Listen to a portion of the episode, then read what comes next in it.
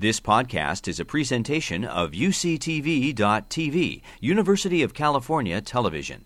Like what you learn? Help others discover UCTV podcasts by leaving a comment or rating in iTunes. So it's a great pleasure to introduce Cathy Park Hong, um, who, as you'll see, is really something. Uh, she's an amazing poet, amazingly inventive poet, and um, uh, her new book, which was, we thought we had timed this so that we could be celebrating the new book, and it is, it's not arrived. But if you have not read her, you, there are two books on the table for you to catch up with. The new book is called Engine Empire, just out, and um, uh, the two other books are the first one is called Translating Mo Um, which was published in 2002, and then Dance Dance Revolution in 2007, and now in 2013, Engine Empire.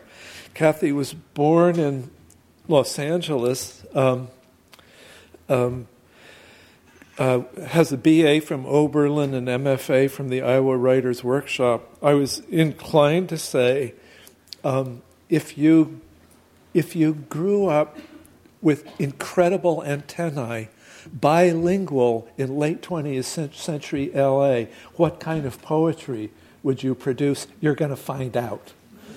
Uh, uh, she, she, though you wouldn't think it until you heard it, she seems completely to come out of um, a world in the making that she's partly in the business of making. Um, translating Mo'um is uh, meditates partly at the beginning, invoking the spirit of, of Dictee and of Teresa Ha um, Chang, uh, and uh, a, which gave a radical and innovative turn to um, Asian American writing, to American writing at that, at that moment. And um, Cathy set out from the beginning thinking very hard about living inside language, living among many cultures, how you make poems that could possibly refract all this cultural possibility. And then went on after five years. Uh, still quite young. Robert Frost, after all, didn't publish his first book until he's 40. You're not nearly there yet, right?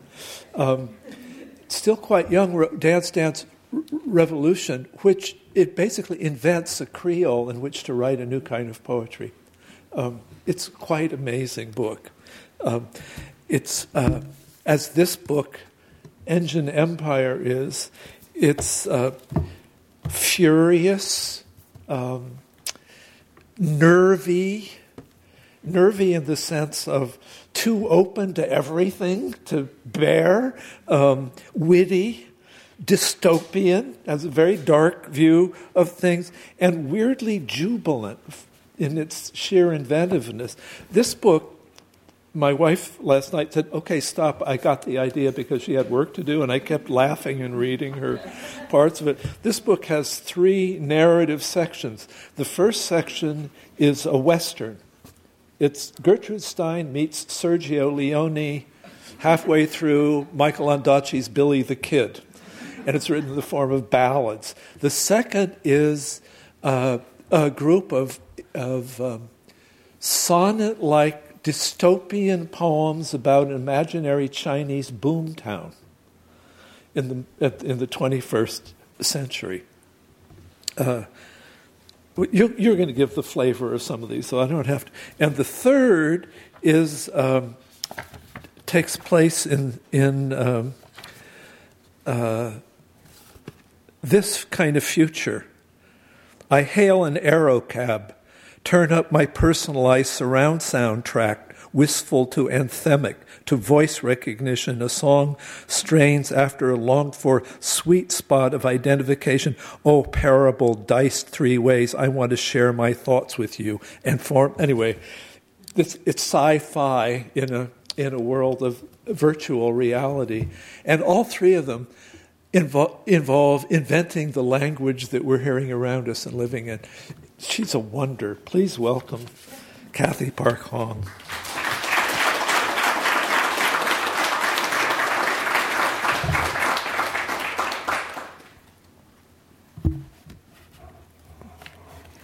Um, thank you, Bob. That was really, uh, I was really honored by that introduction, and I'm really honored to be here at uh, Berkeley, and I've been here a few times, and it's always really lovely to be back. Um, especially since I'm a Cali girl. Um, I, I, guess I'll just read um, Engine Empire straight through. And if anyone's actually read the book, you know, feel free to throw out requests. Um, I usually start from I usually start from the western section, but um, I think I'll try to change it up and read from um, the Shangdu section. I've been tempted to just really scramble it up and just read just a mix of poems where I'm just like, okay, here's present day China, here's Western, here's future, and then, but it just it confuses me, so I'm I'm going to keep to one section at a time. Um, and uh, Bob did a beautiful job of intro, uh, introducing the three sections. They're supposed to, they're almost like their own worlds. I really tried to kind of create their own worlds with their own idiom, with their own set of characters, and these, um, you know, these these speculative cities or landscapes are kind of almost like these stage sets, but they're also characters in them of themselves. So I hope you got a you get a, a sense of the landscape. so this section is from Shangdu, my artful boom town.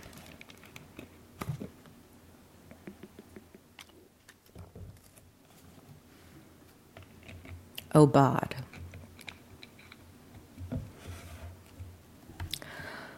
I long for Harmine morning to lift me from my hiss hurled life, but my hell whelmed county of harsh, scruffed crops is marooned. My plow a beached whale's browbone on morose miles of moor. Heft, heft, I cry to my ox, but no hint of green wart, just midges to torment my ox. You intone, forego, lament, willingly forfeit the I I. So I slaughter my ox. So hi, hi. I am ready in my plaid wound puff puff golf hat, ready to be whelmed by a pest or a cacophony of crickets chirruping in their cage balls juddering slam of hammering jack, humming susurrations of catamarans, aerosol striations of welders' firecrack. Then a caracas of fist cracks. After workers slurp off their goggled specks to a bassooning foghorn hooning, so spooning lovers know when to return to their dawn shift, tuning cymbals for toy baboons who clap clap, hail, the industrial age hail. Market forces are brighter than the sun. My left, my grandam, my Turks, frozen in time, Hardoon, Kadoorie, Sassoon, with your bolts of canary silk, sheared and sold down Shangdu's river, alongside a wedding of gamblers betting in a vintage sampan.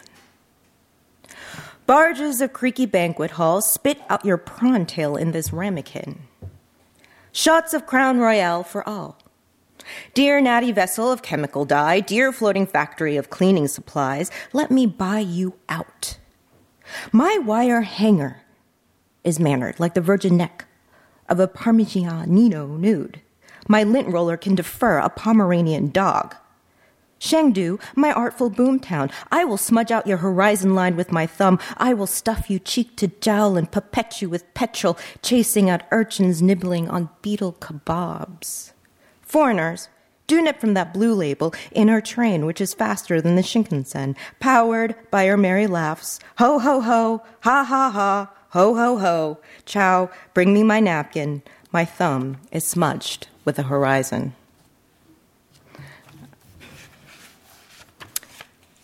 I'm going to read. Uh, this is a longer series. Uh, it's called Adventures in Shangdu, and it's um, it's sort of I sort of modeled it modeled it off of uh, Marco Polo's travels, and these are just sort of a, a group of prose poems about the city, and um, you know some of it comes straight from my head, but a lot of it is also stolen. like there's this one, uh, there's this one image. This artist Walid Raad, who uh, who I reference in one of the prose poems. So I'll just uh, I'll just read them parts of it, just little parts. Adventures in Shangdu. Of Lucky High Rise Apartment 88.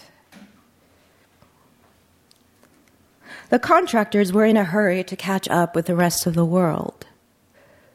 So they rushed off before they finished building High Rise 88. So here is my apartment without its last wall, gaping out to a panoramic view of Shangdu's river. Across the river, all the white tiled factories hum anxiously. This hum of 2,000 factories can inspire or drive you mad. Yesterday, a drunk man and a suicide used 88's unencumbered views to fall to their deaths. And now there are ads for new roommates. I am one of the few women who live alone in this building.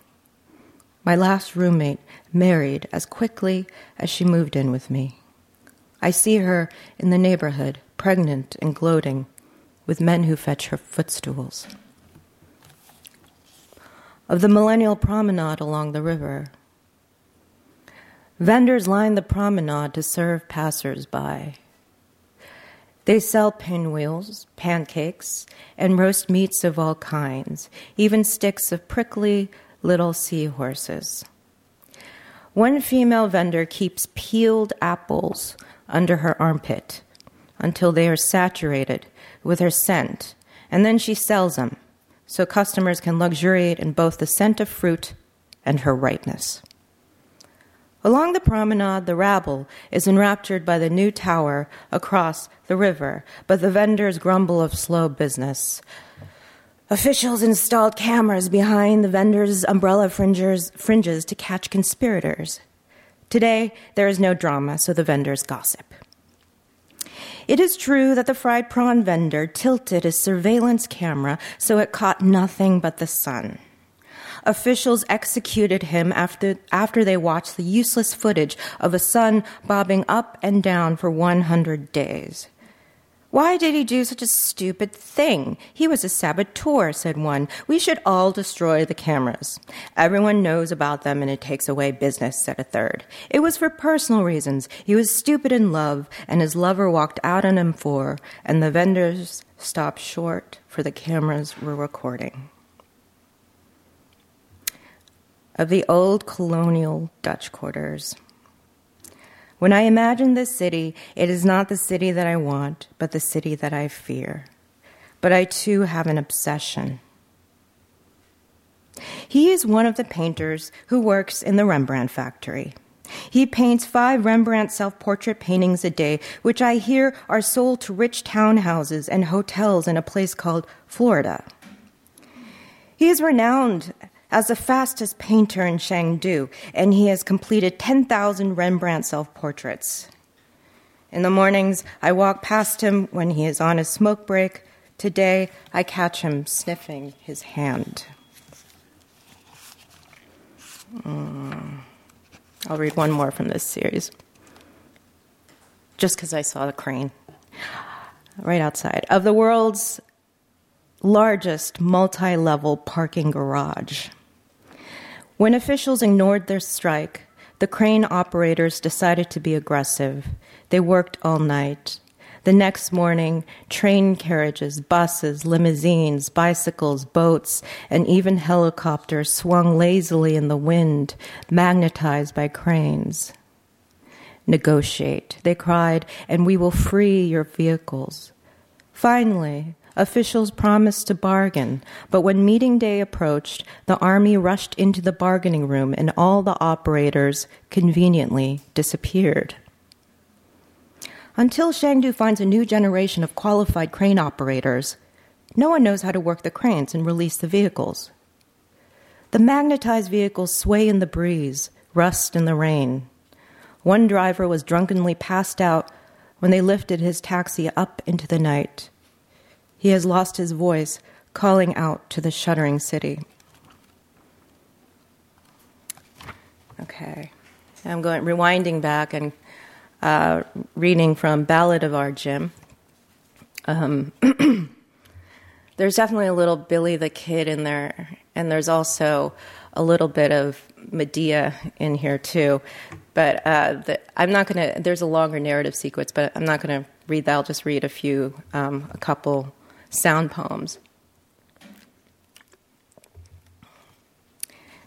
These are lipograms, which uh, use one vowel only. Ballad in O. Can you hear me? I, I don't know how close I should get to the microphone. I good? I'm good? Okay. Ballad in O. oh, Boomtown's got lots of sorter. Odd horrors of throwdowns. Bold cowboys lock horns. Forlorn hobos plot to rob pots of gold. Loco mob- mobs drool for blood, howl or hoot for cottonwood blooms. Throng to hood crooks to strong wood posts. So don't confront hot bloods. Don't show off, go to blows or rows. Don't sob for gold lost to trollops. Don't drown sorrows on shots of grog. Work morn to moon. Know how to comb bottom pools, spot dots of gold, to spoon pots of gold. Vow to do good. Ballad in A.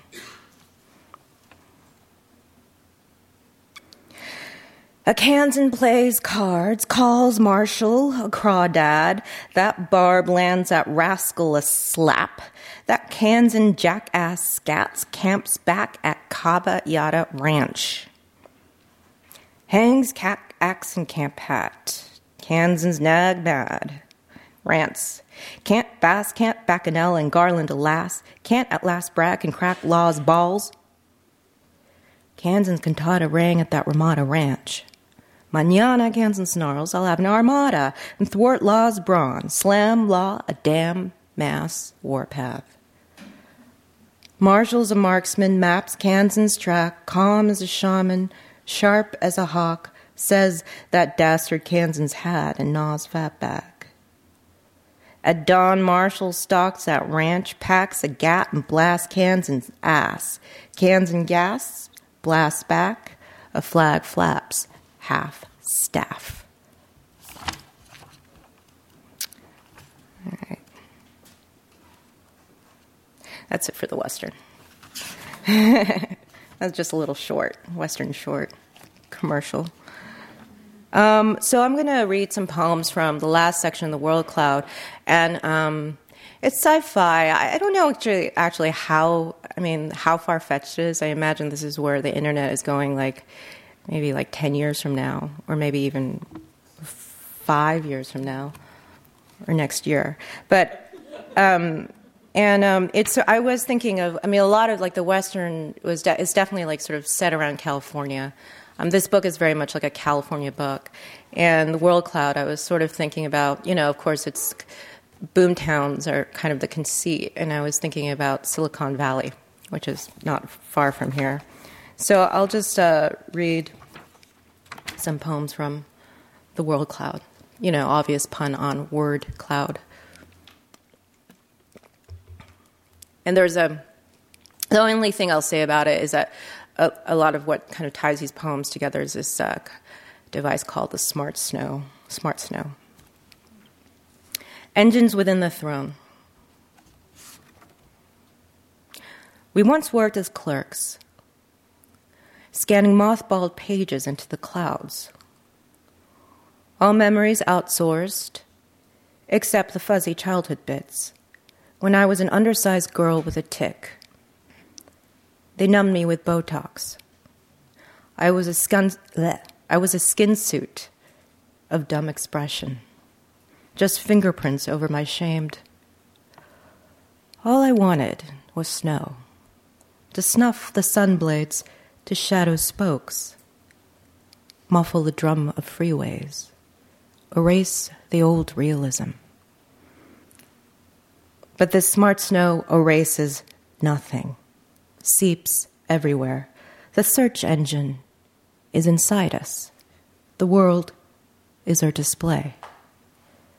And now every industry has dumped whole cubicles, desktops, fax machines into developing worlds where they stack them as walls against. What disputed territory? We asked the old spy who drank with Russians to gather information the old fashioned way. Now we have snow sensors, so you can go spelunking in anyone's mind. Let me borrow your child thoughts. It's benign surveillance. I could burrow inside, find a cave pool with rock colored flounder, and find you half transparent with depression. Ready made.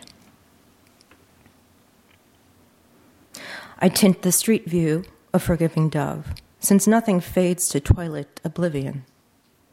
So zoom in until my eyeballs need moisturizing. The sitting room is quiet, sprayed with air freshener, the flavor of aged card catalog. Glass shells full of tooled tell-alls have transcended into the data air, sealed into capsules you can skim while eating a nuked pot pie. Even alone, you're self conscious of eating alone. So you try to look busy. Dialing the help desk, chatting with a timed Indian accent until the line goes dead. Though nothing ever goes dead. Smart snow has reached total density, drifting even inside the hospice, so you hear the gray eyed pulse of comas, private as a cargo of stones being dragged across the Arctic, the orphaned fugitive voice whispering enough. Leave me. In a company retreat, cuffed in the legs, partners bumbling toward a finishing line, teamwork so harmonious the booming trade of information exists without our paid labor. What to do with all this leisure? I blink at my orange trees, spangled with captions, landscapes overlaid with golden apps and speculation, nudging hope like the sham time machinist who returns from the future, convincing everyone with his doctored snapshot of restored prosperity and a sea full of whales huge as ocean liners singing the call note of our relieved tears. Who's who?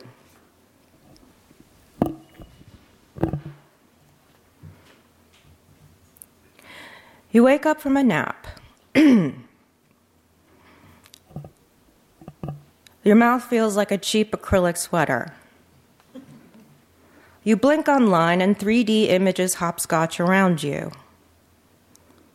A telenovela actress hides under your lampshade. You switch to voice activation. Good afternoon, sings the voice of Gregory Peck.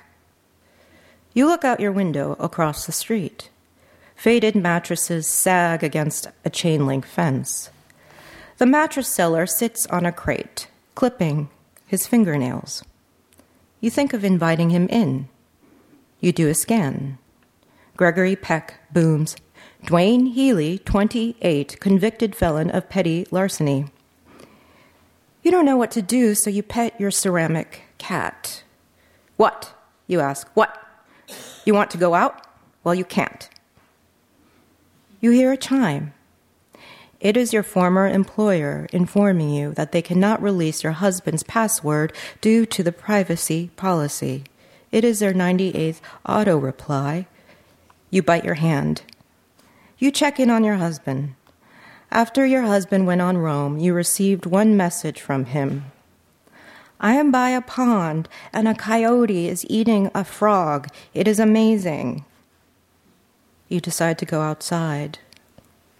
You walk to the public park. There's a track where people run while watching whatever they're watching.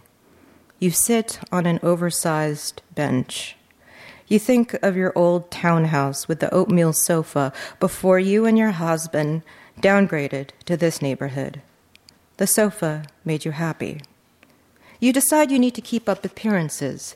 You need to clip your husband's nails. They are getting long. A strangled yip escapes from you, and a jogger stares at you. You see a palm tree. and it is carved up with little penis drawings. You make a sound like tut tut. You enhance the park.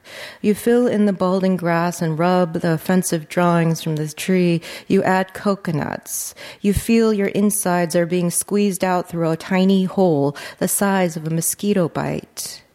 You hear children laughing as they rush out of a bus, and it sounds far away and watery, like how it used to in the movies when the light was haloey and it was slow motion, and the actor was having a terrible flashback. But you're not having a flashback. Underneath the sound of children laughing, you hear users chatting over each other, which all blurs into a warring shadow of insects, and the one that sounds like a hornet is your husband, telling you to put his stuff in storage or sell it to pay off bills or leave. Why don't you goddamn leave? You sit on the bench until the sky turns pink. When your former employer let you go, they said, You are now free to pursue what you want to pursue. So here you are.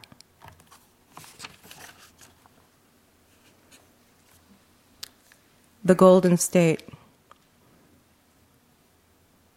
Here you are deep inside the marrow of song, a spirit shape tucked in my ear before snow, streams, an old time town. A general store selling cornmeal and used dentures. What time zone is this? Home of sad marvels. Pluck my memory out. I am just immigrant enough to feel shame. For my overseas kin who live inside gaming, and still their warriors are listless, brooding. You cannot speak. Her brimmed mind, she went hysterically blind. So they implanted an ocularis, and she said, I see light sharpening to contours, a field, marigolds, golden poppies. I see their names, but why do I smell smoke in the engine the way memory will just hit? I unvalve the escape hatch, a gentle hiss, breathing in a remote dark planet. Suck in, come back. Thank you. You've been listening to a podcast by University of California Television. For more information about this program or UCTV, visit us online at uctv.tv.